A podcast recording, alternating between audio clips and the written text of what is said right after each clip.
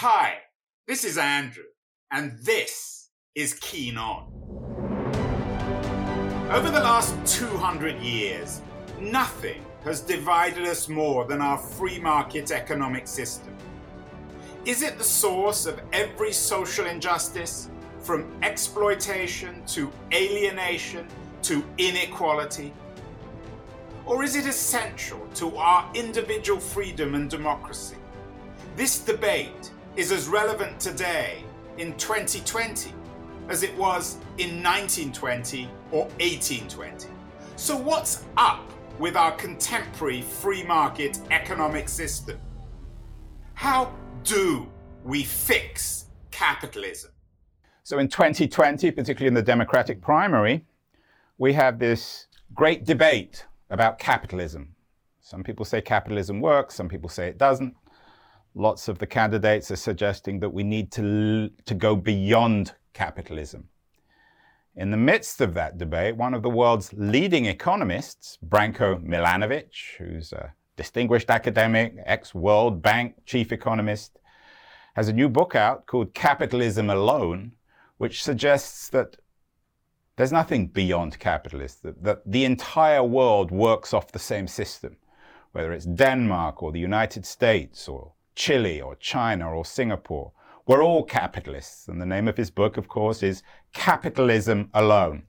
Branko, is capitalism our only option?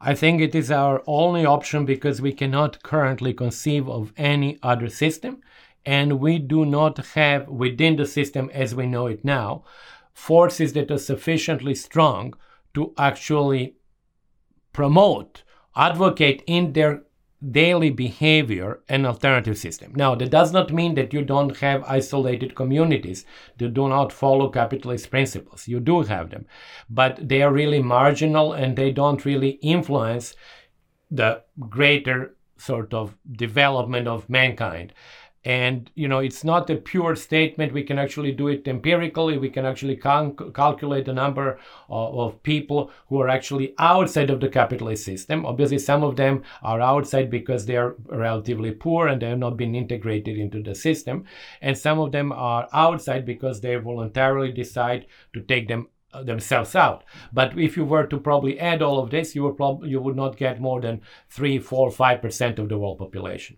There are contemporary politicians. I mentioned Bernie Sanders and Jeremy Corbyn in England who embrace the term socialist. Is socialism and capitalism are they compatible, or do we have to choose between them? You know, I'm old fashioned in that sense. And of course, I grew up in a socialist country. And when I use the term socialism, I really mean uh, non private ownership of the means of production. Now, when, I, when you look currently at the situation, political sort of uh, landscape, uh, neither uh, Bernie Sanders nor Corbyn really advocate that. Corbyn has some elements, we're talking about nationalization. So there are some elements of that, but certainly in Sanders there are none.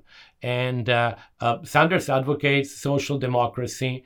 Again, we mentioned Denmark before, but it's basically, of course, patterned after the Nordic social democracy. But the term socialism, in my opinion, should not be used for something which is a de facto, I mean, it is a capitalist system with number of correctives. Why does capitalism make us so moral, given that it's an amoral system? I don't think it makes us moral, actually. I think that. Doesn't it bring out our sense of injustice, of unfairness, particularly on the part of the left? I'm not sure that actually it was brought by capitalism. Maybe if people feel uh, injustice, it is brought by other reasons, whether it is religious, whether ideological, ethical, because other uh, sort of uh, uh systems of thought influence us to view certain features of capitalism as immoral even and, or at least amoral. But capitalism itself i think in order to function and of course that's the argument that i make in the uh, last part of the book really requires people who follow their own interest and, and companies that follow their own interest and they have limits which are really legal limits. So these are not moral limits but purely uh, limits by law. Do you see yourself, particularly in this book, Capitalism Alone, as a critic of capitalism? You know, it's very difficult because sometimes actually it seems that I'm a greater proponent of capitalism.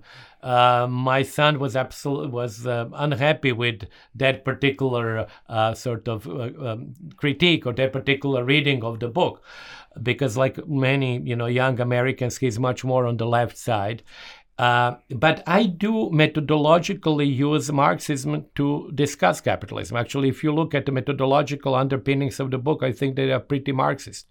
And so that makes this me maybe more difficult to classify because I do actually believe in class analysis. I believe that actually essential sort of ways of motion of capitalism that were discussed by Marx are extremely relevant. I think probably now more relevant than before because today's capitalism looks more like capitalism of the 19th century that Marx knew. But on the other hand, and it's not very unu- totally unusual for Marxists, I see capitalism as inevitable, and currently I don't see any alternatives. Do you think that being schooled in Marxism, you were schooled uh, uh, as a young man in Belgrade, growing up in the old Yugoslavia, uh, Slavoj Žižek, perhaps the world's leading critic, for better or worse, of capitalism, grew up in Ljubljana in Slovenia. Do you think to be a real critic of capitalism requires a background in Marx and Marxism? Uh, yes, I do believe. Actually, I think obviously that's not the only way that you can criticize uh, uh, capitalism, or actually, let me put it criticize that you honestly can conceive the, of the way that capitalism works. And I do believe that there is a huge uh, uh, missing part in the education of many economists today of not having read Marx. It essentially, what Marx gives you is really what nobody else does, except Adam Smith, I believe, is that actually gives you an all encompassing view of a society and actually discusses economics as a force that is actually changing society. It doesn't discuss economics only whether the demand for water increases or declines if you increase the price. It actually it is much sort of broader and deeper. Now, I have to say that, of course, I was influenced very much as, as a young uh, man, you know, by Marx, but uh, it was not only because, of course, I studied in, in, in Yugoslavia. I was actually, I did high school in Belgium in the 1960s. And many people may not realize, because, you know, this is an old uh, fashioned story, uh, how influential was Marxism even in high schools in continental Europe in the 1960s. Basically, that was the, the lens through which we saw the developments then. That was, of course, 1968, you know, I mean, uh, 1970s, that was the very leftist. You present Marx as an economist, but wasn't he essentially a political philosopher? Wasn't he a moralist? Didn't he use his analysis of capitalism to speak of injustice and revolution? He did, of course, and that's the element that, of course, then was sort of, uh, how should I say, continued through you know marxist revolutions. But for me and maybe because i'm an economist and i still read marx from you know different parts. Not for fun. Actually uh, honestly for fun uh, you know uh, sometimes in the evening when you uh, can't sleep? when i cannot sleep for example i take grundrisse. Grundrisse is phenomenal because it is the german course, ideology well the german ideology also you know it's actually pieces of his writings that you can read because they're actually put all together.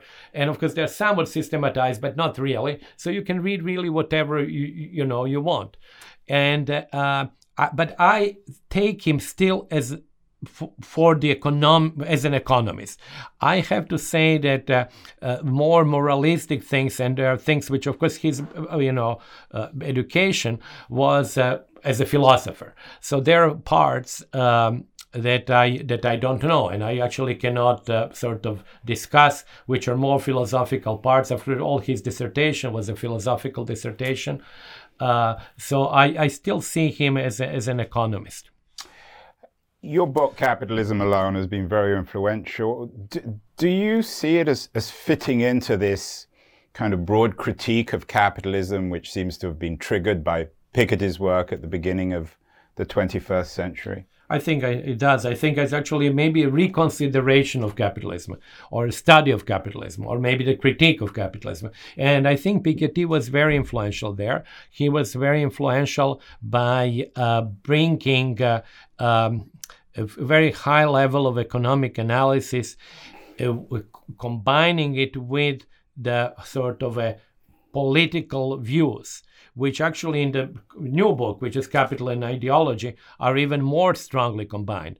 Uh, and I think the great contribution I have to say uh, that Piketty has made, he has essentially try to bring us back to the role that economists had in the past, which was really large analysis and critique. When critique, I'm talking a Marxist term critique, so it's not that you're necessarily against, but you're actually analyzing something.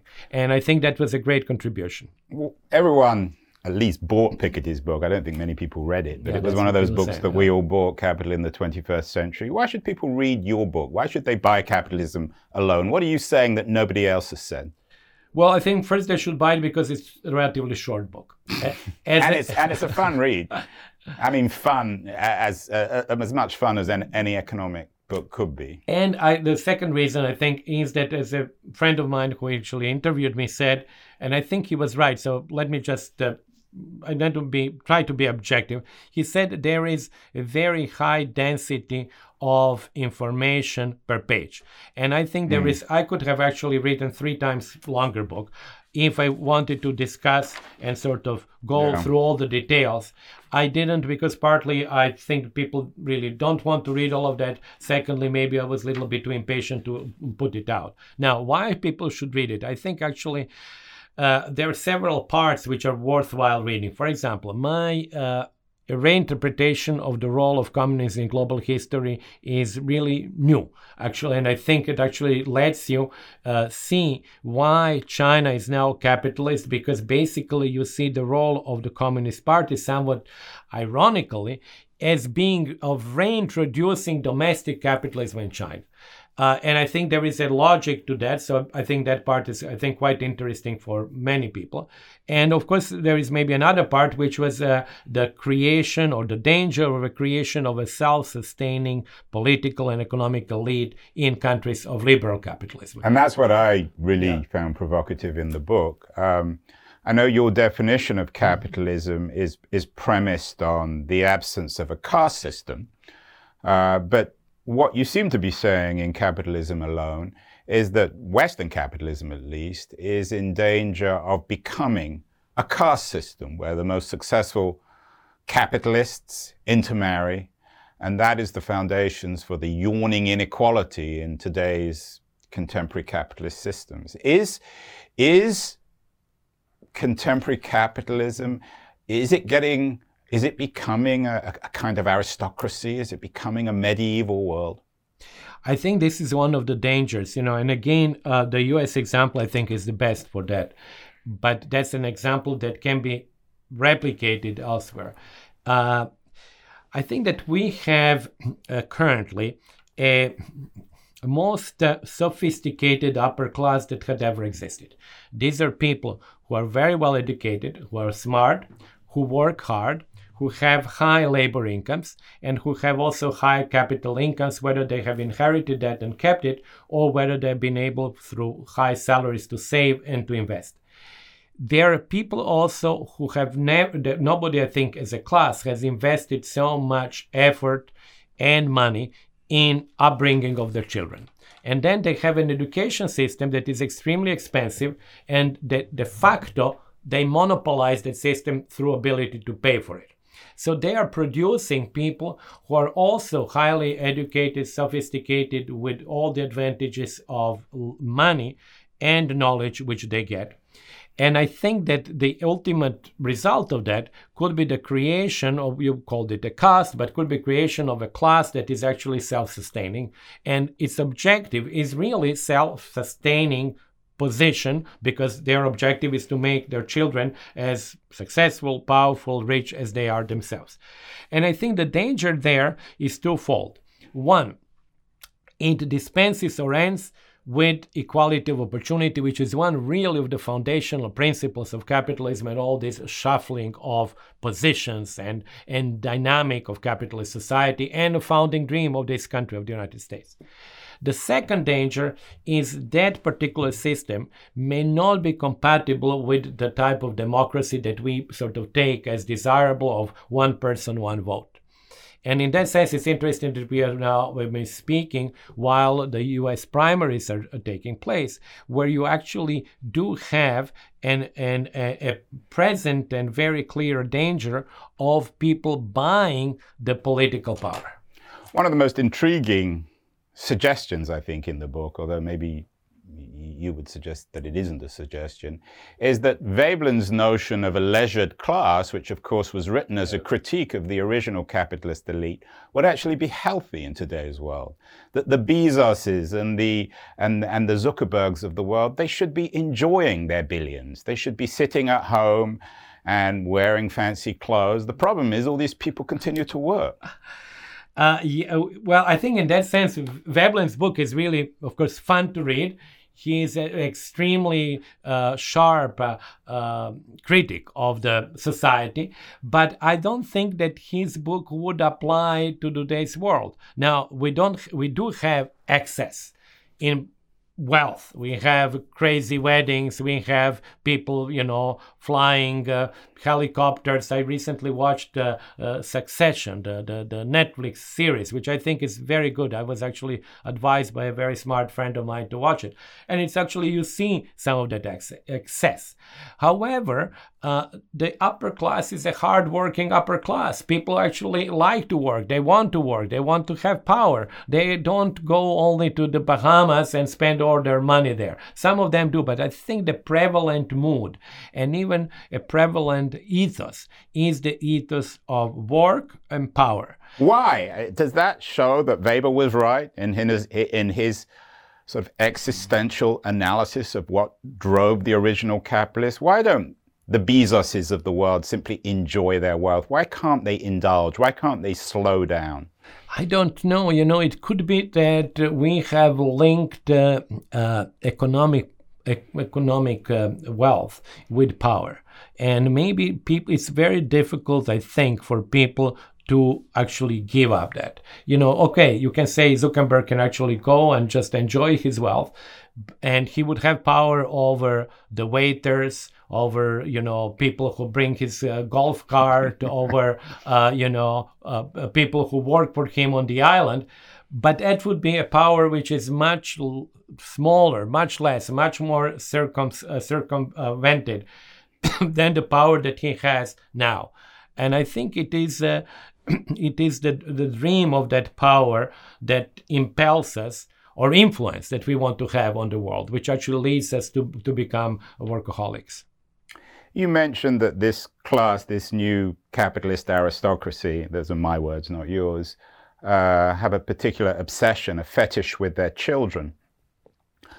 Do you think one of the reasons why they fetishize work is because uh, it, it, it, it, they don't want to have kids who are scions of aristocrats? They want their kids, or they at least claim that their kids should work hard. I mean, the one thing in social situations in America that you never will ever hear from anyone, however privileged, is that they grew up in privilege. It's the most politically incorrect thing anyone could ever say that I was born into privilege. Is that? True. There may be a kind of a Marxist subconscious thing going on here. But do you think that's why they're so obsessed with work to enable a world where their children can continue that tradition of wealth and power? Yeah, I think that's true. I think it also comes with the sophistication of the upper class and with uh, the uh, sort of a, a, more, how should I say, longer term um, thinking or be, having been rich for a longer term. Now, what, what I want to say is the following that particular statement that I was not born in wealth, although they were, many of them, would be very easily imaginable and I think is easily made in countries like China and Russia, where it's actually even seen as a sign of success that you have actually to project wealth and to let other people know that you were born in wealth and that you are wealthy and then you can do whatever you want. Uh, I think that that actually shows the sophistication of the Western uh, upper class that actually they in the conversation and i think in their own even thinking they downplay the importance of what they have achieved and the amount of wealth that they have. You know, I've seen, and you have must have heard, people who would actually deny to you that they are part of the top 1%, where they are obviously part of that, of that top 1%. And I'm not saying that they would only deny it because they just wish to, to appear to you to be like more normal, quote unquote. They actually re- literally believe because they always would see somebody who is like 10 times as rich or five times as rich as them themselves and not think that actually these people are, you know, maybe one hundredths of 1%. So, you know, there is a sort of a, it's a political correctness is, of course, not to say that you are wealthy. So, given the your your immersion in, in Marxist theory and Marxist tradition, do you think perhaps rather than going back to Marxist economists, we should return to Marxist sociologists and cultural critics, whether it's the Frankfurt School uh, or uh, or Lukács um, or, uh, or, or, or, or, or Gramsci, people who saw capitalism not in economic but in political and cultural terms? Could be, but you know, for that question, I'm really not uh, not uh, the right person to to to answer that question because my grounding, as I said before, was really in Marx as an economist, much more than a Marx as a sociologist. And uh, uh, uh people like Lukács, Gramsci, I've read you know parts of, of Gramsci, but they were more, uh, how should I say, critic, social critics, and I'm using, of course, critics as a somebody who is criticizing society. And I always thought that the power of Marx, and that's why we are still with Marx, like with Adam Smith, is that he is playing on several, like playing several chess games at the same time. He is playing on the board, which is economics board, a social board, uh, quasi-religious because it was really transcending capitalism. So as I said, I actually really followed him mostly on that economic chessboard, uh, much more than on the others. So let, us end on economics. Uh, you've you've written this. I wouldn't call it a contradictory book, but a book with two very different messages. The first is that capitalism is uh, the current capitalist system is immoral, troubling, ten, with a tendency towards aristocracy. And on the other hand, that capitalism, and I, and I don't want to use this, I will use this word carefully, seems to be almost inevitable. It's the dominant system what needs to change? If capitalism is indeed alone, as you say, what is the best economic way to reform it so that it no longer is a caste system, so that it no longer is explicitly unjust? Before I answer that question, let me sort of um, address the issue of a sort of potential contradiction that, that you that you raised. I uh, I thought of that, and I think actually that we can say that uh, to some extent it is the reflection of human condition. In other words, that uh, maybe the prosperity and wealth and ease of life and what uh, Smith called, called the betterment of our condition uh, does require a system that is amoral in the sense that puts the primacy on acquisition of wealth, on profit, on gain. And this is this fundamental dilemma that uh, Mandeville had and that was addressed in Smith that we cannot be at the same time prosperous and rich and be virtuous. And I think this is, I think, maybe the human condition. And I'm aware of potential contradiction of that. But I'm very unsympathetic towards views that see uh, acquisition of wealth being, to some extent, moral, virtuous, leading to virtuous society. So, having said that, uh, the answer, I will try to answer the second part of the question. What can we do to make things better? And I think I would not focus so much on making us sort of um, altruistic or virtuous, because I think by the virtue of the system, we cannot be that. Nor the system can exist with us becoming like that. We need to be to remain these economic machines. Now, what can we do? We can address the question of this uh, capitalist aristocracy. And I think that we can address by having much broader ownership of capital, which is now extremely concentrated. In the, in the case of the US, 10% of the richest capitalists own 92% of all financial assets. The situation is no different in other countries, even Denmark, very high concentration. On the other hand, for labor, we have this is addressing capital. Now, for labor, we I think necess- have to break that link, which now strongly exists between prestigious schools, their extremely high costs, difficulty of access to the sort of modest or normal or median household, which then, of course, leads to the reproduction of the elite. How we will do that, I think, is through public education accessible to everybody and public education that actually is perceived as better than, than private. I'm not saying it's easy to achieve, but I think that we can imagine a society where, for example, the US had, of course, extremely good system of public education Still, it's a good one, but it's not as prevalent as it was in the past. But we can imagine the situation where a private school becomes viewed as sometimes some schools are still now regarded as schools where the rich people send their kids because they couldn't get anywhere else. So I think that society in that would be a preferred society where actually the, cap- the link be- between uh, power now and power in the future or this creation of the capitalist elite, that link would be actually broken.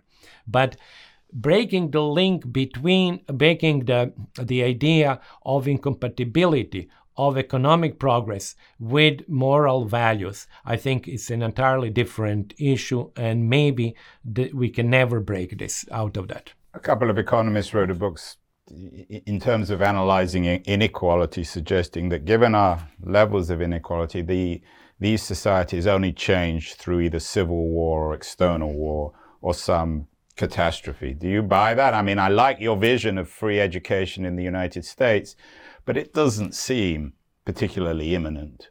Do no. you think to fix capitalism requires catastrophe? Uh, this is uh, Walter Scheidel's, of course, uh, book, you know, The Great Leveler. I think that uh, Walter, who is a friend actually, I think that he takes uh, maybe too pessimistic view and uh, defines the change in inequality to be of such tremendous dimensions that either you need to have epidemics, or you have civil strife, or you have revolution, or you have wars. I believe that we have historically had changes, uh, reductions of inequality, particularly in Western societies, without revolution. Now, we have had these changes, as some people argue, I think reasonably, because of the threat of the revolution. So we had as we all know, after World War II in Western countries, you had an important link between socialist parties and the trade unions. You had the example of the Soviet Union, which actually was in the 1950s an important element. It was not an element in the 1980s, but in the 50s it was. So it is true that, that capitalism reformed itself under political pressure from within yeah, and you without. had the Second World War and the Second World yeah, I mean, War. That yeah. would, none of that would have yeah. happened without the Second World War. Actually, people, or even without the world, or without the First World we, War, and without the Great Depression. So you know, uh, I, I think that nevertheless, I think that if you look at the period from 1945 to 1980, you had significant declines of inequality without any of these sort of uh, events of fundamentally destructive nature that that Walter Scheidel writes about. So I I don't I'm not as you know I'm not generally an optimistic guy, but I'm well, really not. Serbia, right? Yes, it's very difficult to be optimistic, you know. But I'm not so pessimistic that it's only under the conditions of destruction that we really can achieve a reduction of inequality. Finally, you got two minutes left in this conversation. What can we do, listeners, to start fixing capitalism? What's doable rather than nationalizing the education system? No, what is actual? No, but still we have to think of this as a, as a long-term proposition where the uh, the public system becomes better and better, and actually was seen as a really serious contender replacement. Now, what we can do as individuals, I think, the only thing that we can do is political participation. Without political participation, without voting, without going out, and without making our opinions known on social media or in political space, nothing will get changed. So we're back to politics. The Economist tells us to be political. True, we are back to politics. You've been listening to Keen On, hosted by me, Andrew Keen. Make sure to join us the rest of this season as we explore how to fix capitalism. Make sure to visit us at lithub.com, where you can subscribe to the show in iTunes, Stitcher, Spotify, or wherever you listen to your podcasts. While you're at it, if you enjoyed what you heard, we'd appreciate a rating on iTunes. Or if you'd simply tell a friend about the show, that would also help too. Today's episode was produced and edited by Justin Alvarez and the team at LitHub Radio. See you next week, and thanks so much for listening. Keen On isn't just a podcast, it's also a book. Our memorable interviews from last year's show about democracy with best selling writers like Shoshana Zuboff have been turned into a book entitled Tomorrow's versus Yesterday's Conversations in Defense of the Future. It's available at all good online and offline bookstores. So if you want to read this podcast, please buy Tomorrow's versus Yesterday's. It's the essential analog complement to this digital show.